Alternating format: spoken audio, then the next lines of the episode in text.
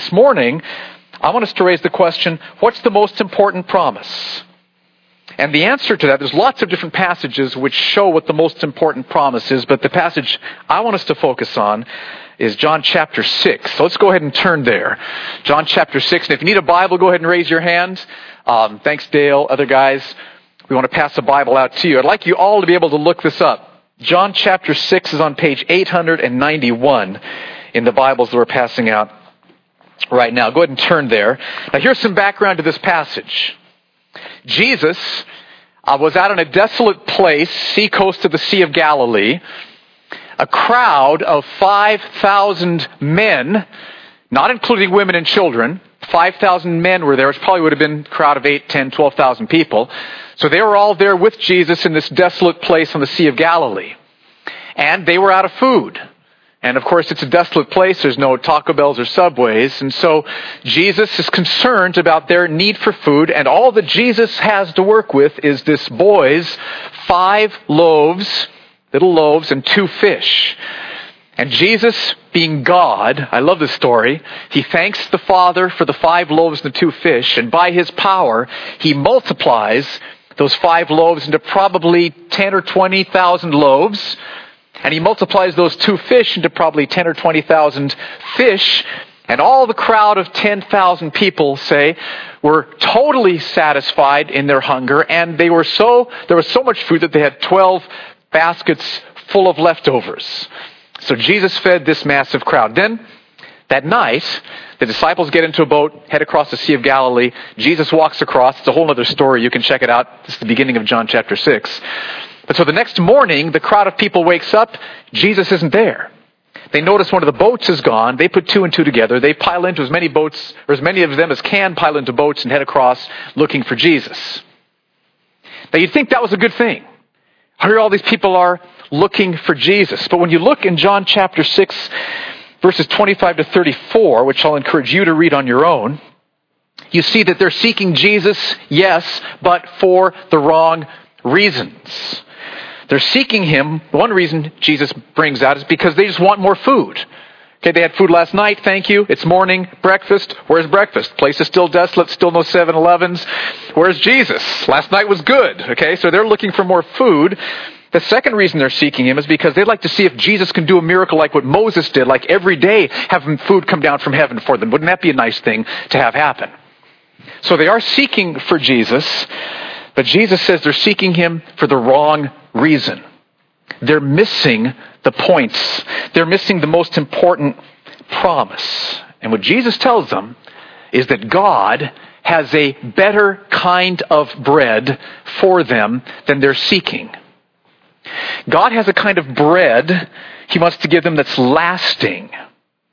That, that lasts not just now, not just for the next few hours, but into eternal life.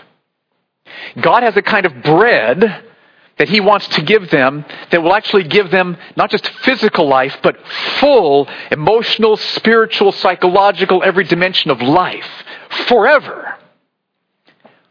When they heard that, they thought, this is amazing. We want that kind of bread. And they say to Jesus, Give us this bread. We want that kind of bread that will last forever, that will take us through to eternal life, that will give us the full orbed life that we're looking for. We want that bread. And Jesus blows them away with what he says next in verse 35. Jesus said to them, I am the bread of life. Can you feel that? I am the bread of life. I'm the bread that God's given to you, who will satisfy you now and forever, who will satisfy you into eternal life, who will give you the full orbed life that you're looking for. I am the bread of life. Whoever comes to me shall not hunger, and whoever believes in me shall never thirst. Now that's the verse I want us to focus on this morning. And I just kind of want to unpack it by asking a couple questions to kind of lead us through. Because this is a verse you can read through in your morning time with God and just, it's just so easy to miss. I mean, this is an amazing verse. If we get this verse, Mercy Hill Church, we will be transformed individually, transformed in our home groups, transformed in our advancing Jesus' mission into our neighborhoods and workplaces in the South Bay Area. This one verse, if we'll get it, if we'll get it this morning, oh, it'll be transforming. So let's take a look. Now, the first question I want to raise is, what kind of hunger and thirst is Jesus talking about? He's just said, whoever comes to me shall not hunger. Hmm, hunger. What's he talking about? Whoever believes in me shall never thirst. Thirst. What's he, what's he talking about? Hunger and thirst. Now, it, it can't be physical hunger and thirst because that's what the people were coming to him for. And he's just said, you guys are settling for too little. There's a whole other kind of hunger and thirst that I'm talking about that's much more important. And I think what Jesus is talking about here is heart hunger and thirst. I mean, think about it. When your stomach is full of food and drink, you're not hungry or thirsty, right? You feel full, satisfied. In the same way, when your heart is full of joy and peace, there's no heart hunger or thirst. You're full, you're satisfied, right? But when your stomach does not, is not full of food and drink, when it's empty, you feel hungry. Okay, hopefully you aren't feeling hungry now. Put that out of your mind if you are. Okay, we'll take care of that soon, or you'll take care of that soon. Um, but the same way, when your heart is not full of joy and peace, when it's empty of joy and peace, you feel heart hunger and thirst. Now, you've probably never called it that, but it's helpful for us to start calling it that because that's what Jesus calls us here, and that'll connect our heart hungers and thirsts with this verse. So, here's what I want you to think about.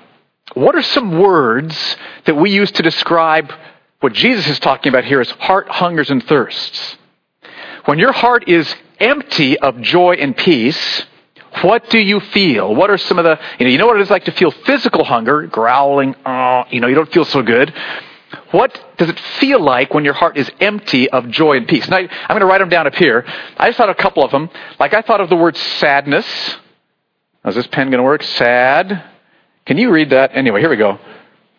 I thought of sadness. I thought of um, lonely. I thought of disappointed. Are you thinking of any others? Help me out here. Depression. Okay. Somebody else. I'm, I can not hear you. Emptiness. What else? Worry. Fear. More. Actually, I should start writing faster if I'm going to say more. Not more. Okay. Anxiety. I'm not getting these written down fast enough. All right. What else? I'm sorry? Like a heart sickness? Heart sick. Yeah, I'll put down the word sickness. Think in terms of a, of a heart sickness. I'm really sorry about this pen. Wow. I heard there was somebody else had one. I got fear up there. What else? I'm sorry? Guilty. More. Shame. Impatient. Okay, the pen's running out. All right. What else? Got some more? Crabby. Crabby. All right. More? Else I wrote down here? How about um, sense of meaninglessness, insecurity, bitterness, hopelessness? See, all those, and there's probably dozens more, but all those is what you could use to describe how your heart feels when it's empty of peace and when it's empty of joy. Then there's heart hungers and thirsts. You want something to satisfy your sadness, your loneliness, your disappointment, your anxiety. And I can't read the rest of those. Okay.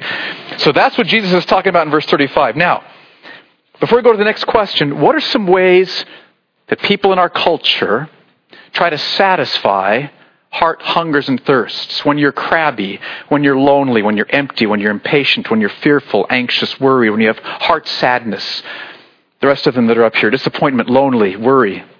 What are some of the ways that people in our culture try to solve their heart hungers and thirsts? Food, ice cream, what? Uh, shopping. What else? Alcohol. What else? Entertainment. I'm sorry? Video games. Talking to somebody, complaining on the phone. Um, jogging, if that's your thing. Material, buying stuff, you know, just go buy another something. What else? Getting attention. Don, is that yours? Yeah, okay. TV, entertainment, entertain me, get my mind off my trouble, distract me for a while, right?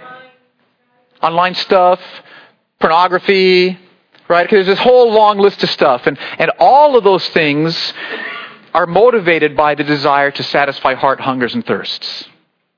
Now see, you've all had heart hungers and thirsts this last week. You didn't probably use that phrase to describe it, but that's what it was. You all had some kind of heart hungers and thirsts. The desire for pleasure, the desire for heart satisfaction, the desire to have a disappointment, you know, uh, mended, satisfied, fear taken away. We've all had heart hungers and thirsts this last week.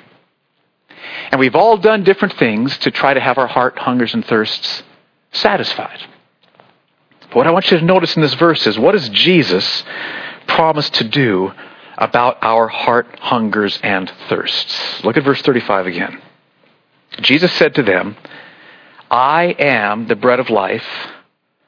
Whoever comes to me shall not hunger, and whoever believes in me shall never thirst. Now, this is a verse that's just so easy to skip over, but do you see what he's saying here? Jesus promises to satisfy all of our heart hungers and thirsts. All of them, he promises. So when we come to him, when we believe in him, all of our heart hungers and thirsts will be completely satisfied. It's an amazing promise. Now, I don't think that that means that once you come to Jesus and believe in Him, the first time you get saved, that from then on you'll never again have any hungers and thirsts.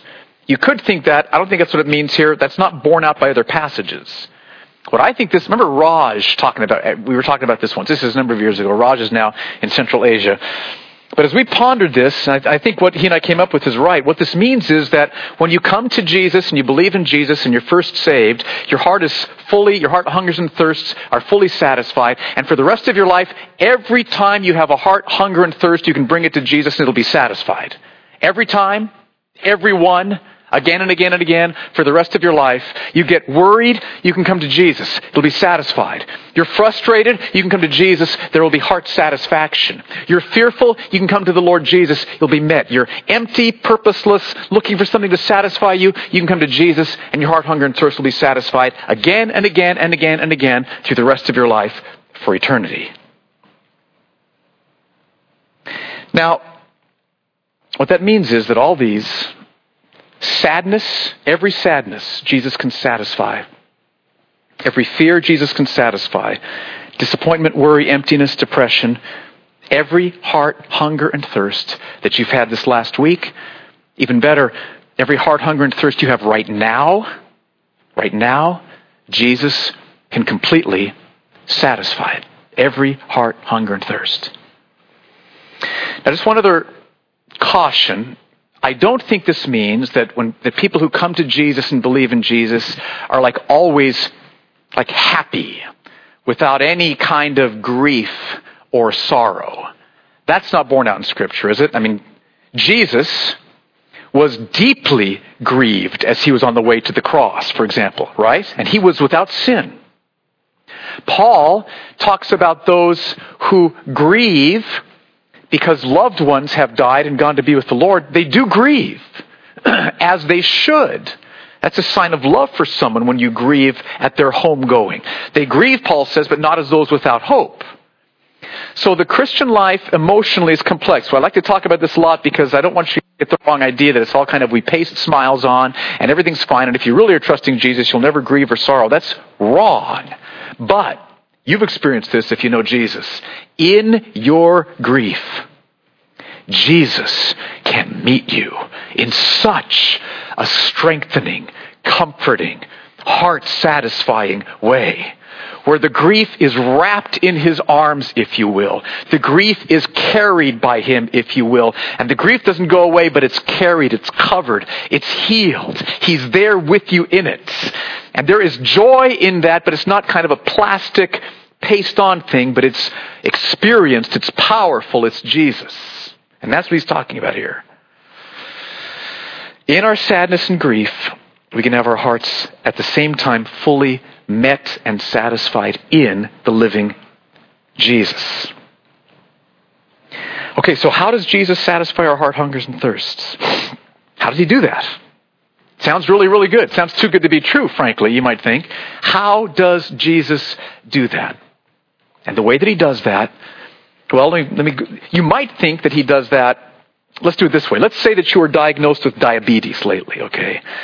And the doctor says, here's what it's going to mean, and here's the possible developments, and, and that gives you fear, and it gives you worry, and it gives you stress and anxiety, right? Heart hungers and thirst. Your peace is gone, and it's been replaced by worry and fear and anxiety. Now, Jesus says he can satisfy you, that, that he can satisfy that heart hunger and thirst. How might he do that? You might think he will do that by taking the diabetes away. And Jesus does do that at times, right? In fact, I just heard, was it Ben Mancini who prayed for Lisa Strauss's pain this last week and it went away after home group? Anyway, there's, there's times where God supernaturally brings his power upon us and heals us. He does that. There's times when he does that. That's why we pray for the sick here. We love to do that. But God doesn't do that all the time. What does God do all the time to satisfy your heart when you're worried and anxiety and anxious and concerned about this diabetes thing? It's not that he takes the diabetes away necessarily. It's that what he does is gives you himself. He gives you himself. That's what he does. And you can see that right here in verse 35. It's not by removing the diabetes, it's by giving you himself. Verse 35, Jesus said to them, I am the bread of life. Heart hunger needs this bread of life. So what's the bread of life that's going to satisfy the heart hunger? It's Jesus. I am the bread of life. The bread of life isn't something Jesus gives you separate from himself. The bread of life is Jesus. You can see this in the rest of verse 35. Whoever comes to me shall not hunger. Whoever believes in me will never thirst. So, what satisfies your heart hungers and thirsts is coming to Jesus, believing in Jesus, connecting with the living Jesus. As I thought about this, just at this point in my sermon preparation, I thought, I'm sure that there's going to be some people listening where you hear that, but you have no grid for understanding what that's talking about. It's like me saying your heart's going to be totally satisfying in Bush. It's like whatever, because you have no you have no experience of that. And, and there's there's two reasons why you might have not might not have any connection. When I say that your heart can be totally satisfied in Jesus, there's two possible reasons. One is you've never been saved, and I'll talk about that more in a moment. But a second reason is maybe you've been saved and you've never heard that this is what Jesus wants to do and that this is the most important promise. But let's go back to the, to the saved one. Let me explain how this works. Our problem, and all of us share in this, as human beings, descendants of Adam, is that we've all sinned against God. And sin has multiple effects on us when we've turned away from God, but one of the effects is that it blinds us to seeing who God is. And I, I kind of wanted to use an illustration just as simple as this. It's like these sunglasses, okay? Let's imagine if these sunglasses were totally like you couldn't see through them at all. And so the first time that I sinned and turned away from God, it's like I was, I was blinded. So that I couldn't see Jesus. I couldn't see God. Now, somebody could talk to me about God. Somebody could talk to me about Jesus, and you know, he fed the 5,000, 10,000 in this case. He, you know, walked on water, and I could understand all those as words, but I couldn't see the glory of Jesus uh, because I was blinded, and you were too. Sin has blinded you and it's blinded me to seeing God, to seeing Jesus. So I can, I can think of Jesus, whatever he did this, but I don't see his goodness. I don't see his glory. I don't see his majesty because sin has blinded me. Okay? That's where we're at. But God didn't leave us in that blinded position. And again, the blindness was willful. We're blinded by sin. we're blinded by lust. We're blinded by greed. We're blinded by pride. We're blinded by desire for independence. All those things blind us to who Jesus is and who God is. But God didn't leave us there. God is good. God loves us. He loves to pour His mercy out upon us. And so He sent Jesus 2,000 years ago, died on the cross to pay for our sin. So He paid for our sin.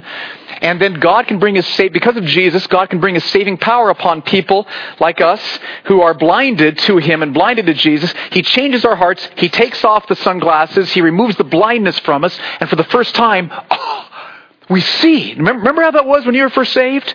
It's like you went from darkness to light, like the song we sang about this morning. You went from blindness to seeing.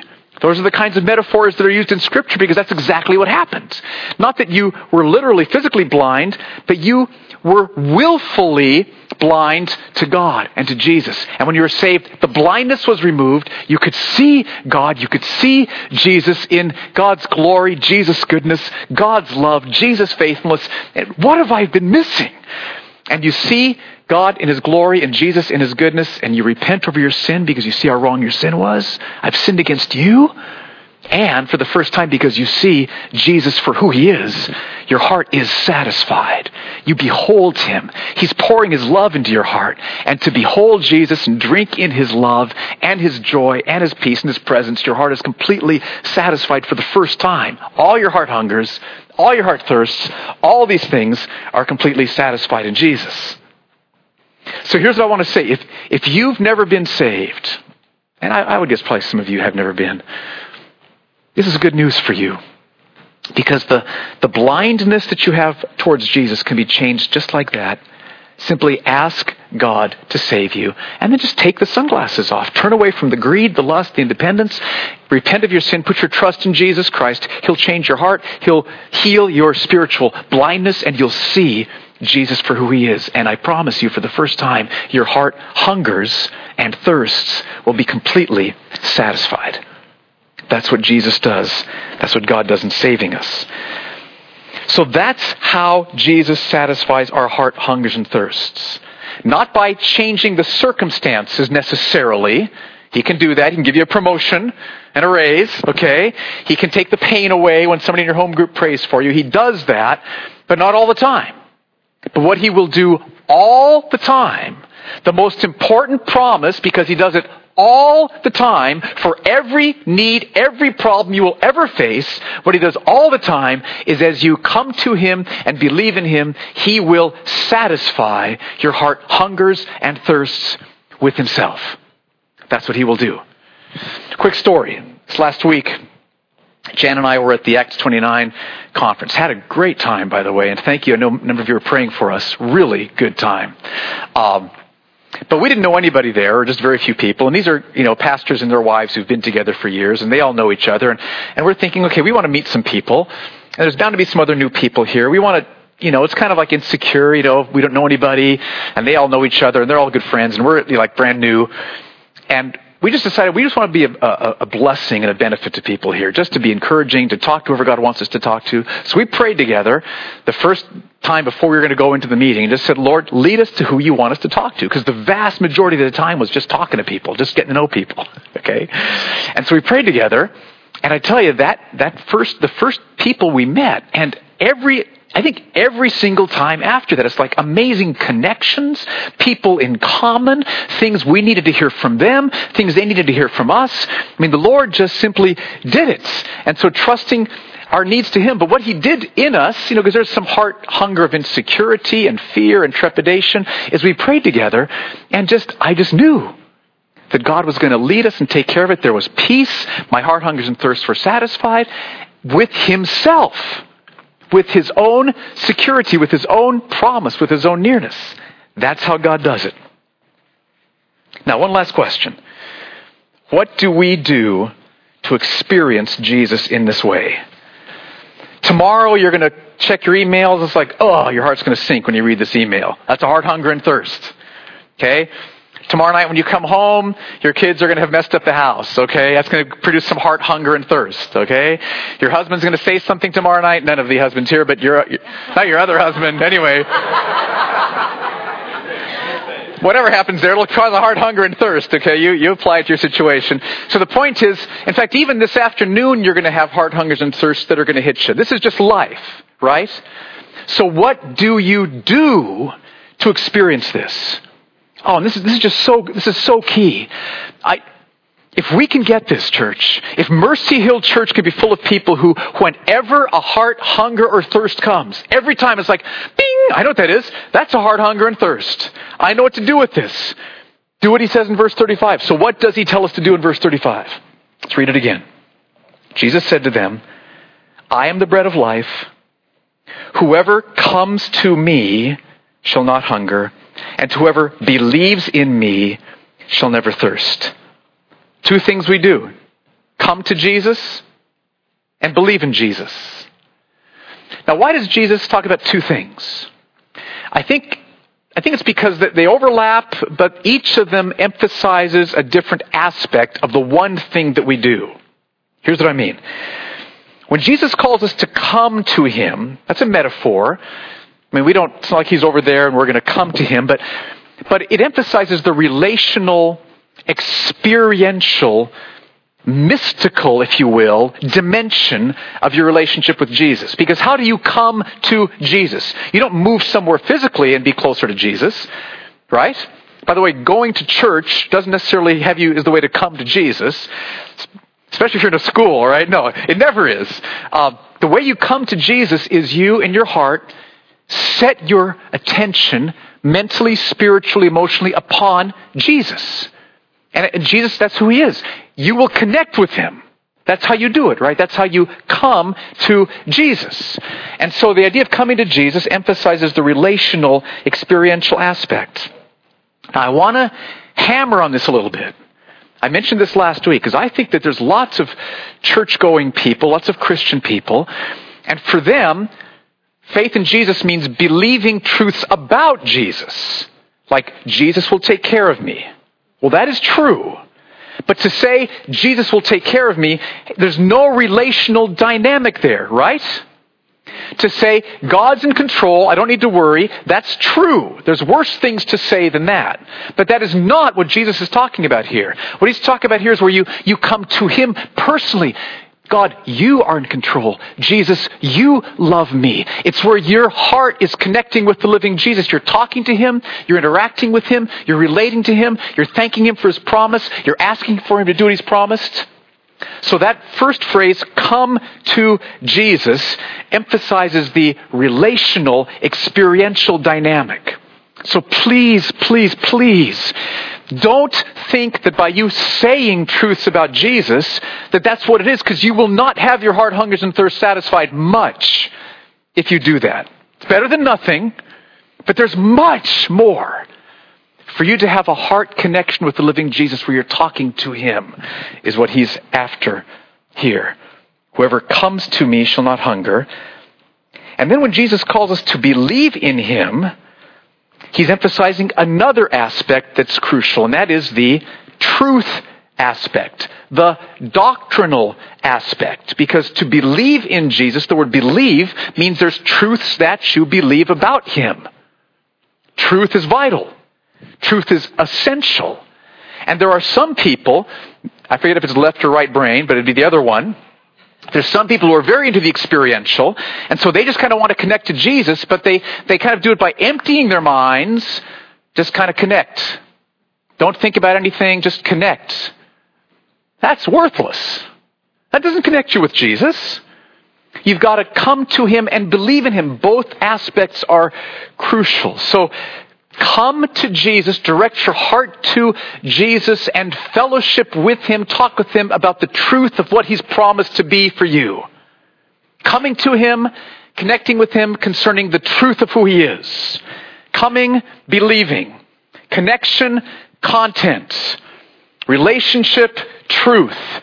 Wedded together. Okay, quiz time.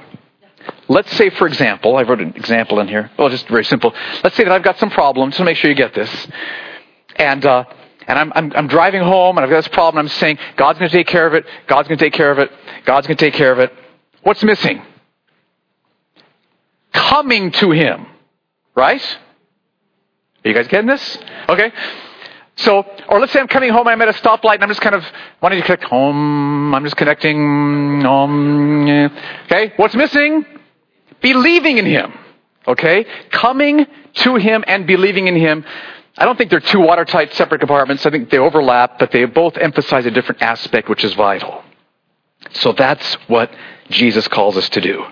Come to him and believe in him. Talk with Jesus about his promises. Thank him for his promises. Behold the truth of who he is in his promises, what the scriptures teach about him. Worship him for who he is. Ask him to help us in our heart hungers and thirsts. And as we have that heart connection with Jesus in the truth of who he is, he will come and satisfy you. This, this last week, one morning, I heard something from somebody that really bothered me. And uh, I was anxious, angry, insecure, hungry, heart hungry. Okay, are you guys getting it? That's heart hunger. You're thinking, oh, that's a heart hunger, Fuller. You, know what to do, right? Okay, heart hunger. That's what it is. And so, um, as I was driving, I was just asking Jesus to meet me, and the verse that came into my mind was Isaiah chapter 12, verse 2. Um, I wrote down here in case I forgot it. Here it is. Behold, God is my salvation. I will trust and will not be afraid. For the Lord God is my strength and my song, and he has become my salvation. So I just was talking to Jesus. Lord, you're my strength here. Thank you that you make me strong in you, that who you are, who you promise to be to me, your love for me, your forgiveness, your goodness to me, your commitment to caring for me makes me strong. But then it really struck me, you're not just my strength, you're my song.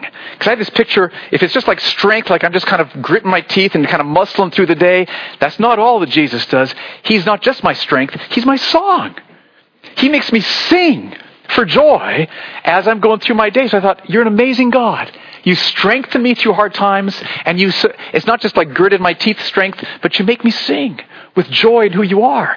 And that truth that Jesus is my song, as I was talking to him about this, he so met me in that that my heart hungers and thirsts were completely satisfied. The situation didn't change. What the person said to me didn't get deleted off of my mind, you know, whatever. It still happens.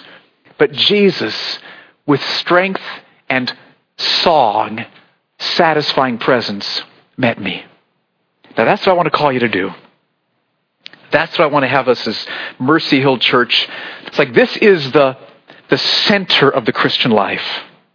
This is not the only thing we do, but this is the central thing we do as followers of Jesus taking our heart hungers and thirsts to Him, coming to Him, believing Him with every heart hunger and thirst that happens.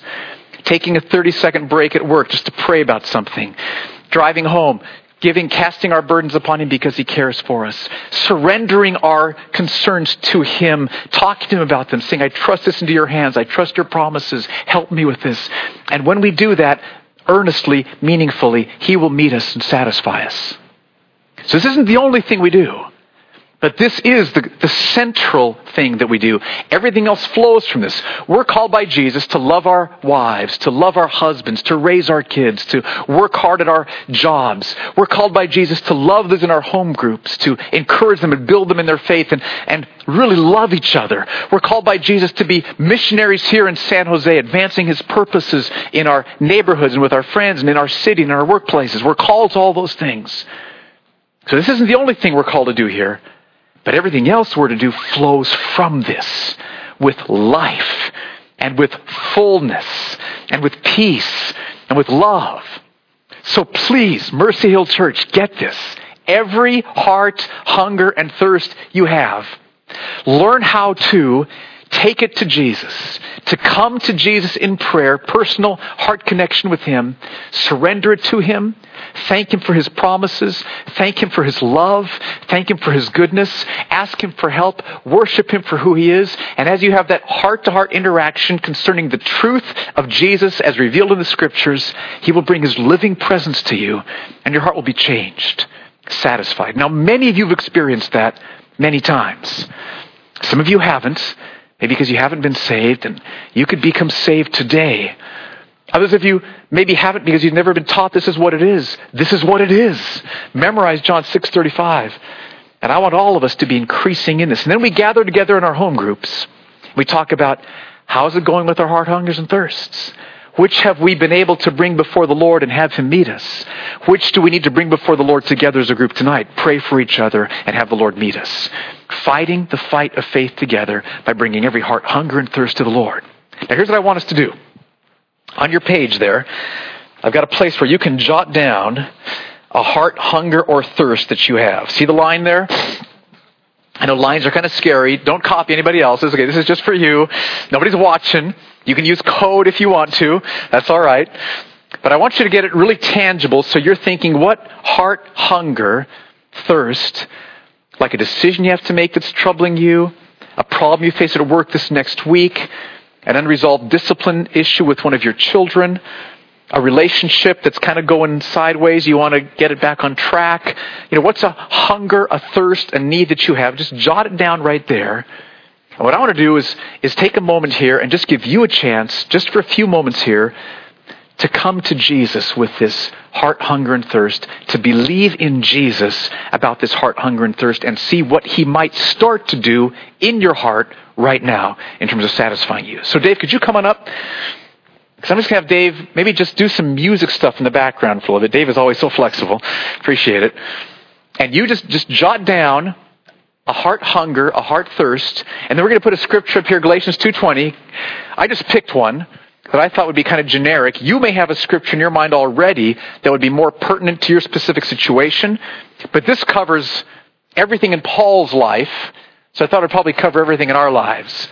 Paul says, The life that I now live, I live by faith in the Son of God, who loved me and gave himself up for me. There's truth about Jesus. So to come to Jesus and say, Jesus, you love me. Oh, let me just say this again. There's a world of difference between believing that Jesus loves you, saying, I know Jesus loves me. That's a good thing to believe, good thing to say. But there's a world of difference between saying, Jesus loves me, and saying, Jesus, I know you love me. There's a world of difference between those two. So talk to Jesus about these truths. You love me. Jesus, you gave yourself up for me on the cross. And because you've demonstrated that powerful kind of love for me, I want to trust you now for this work problem, this discipline problem with my kids, this marital tension that we're facing right now. Help me I thank you for your love. I want to trust your love. Help me to see and feel more of your love right now. So you in your heart of hearts come to Jesus, believe in Jesus with this verse. I'm not going to say any more. This is time for you and the Lord. Dave's just going to have some music in the background. Let's take a few moments now and just do this. Go ahead right now. Lord, I want to thank you for this astonishing promise that you give us that you, Jesus, are the bread of life.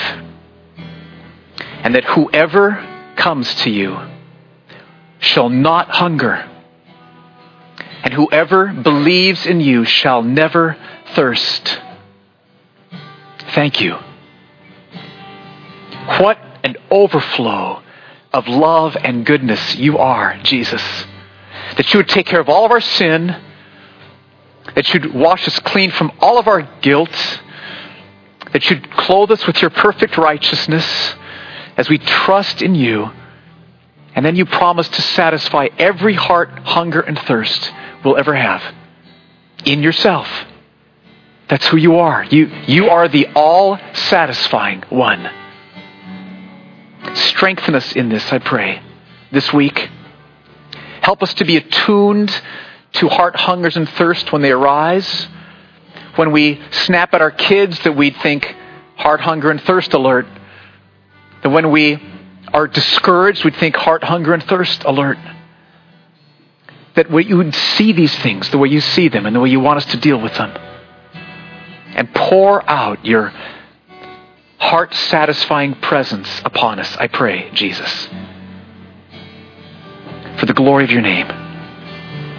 Come and do that.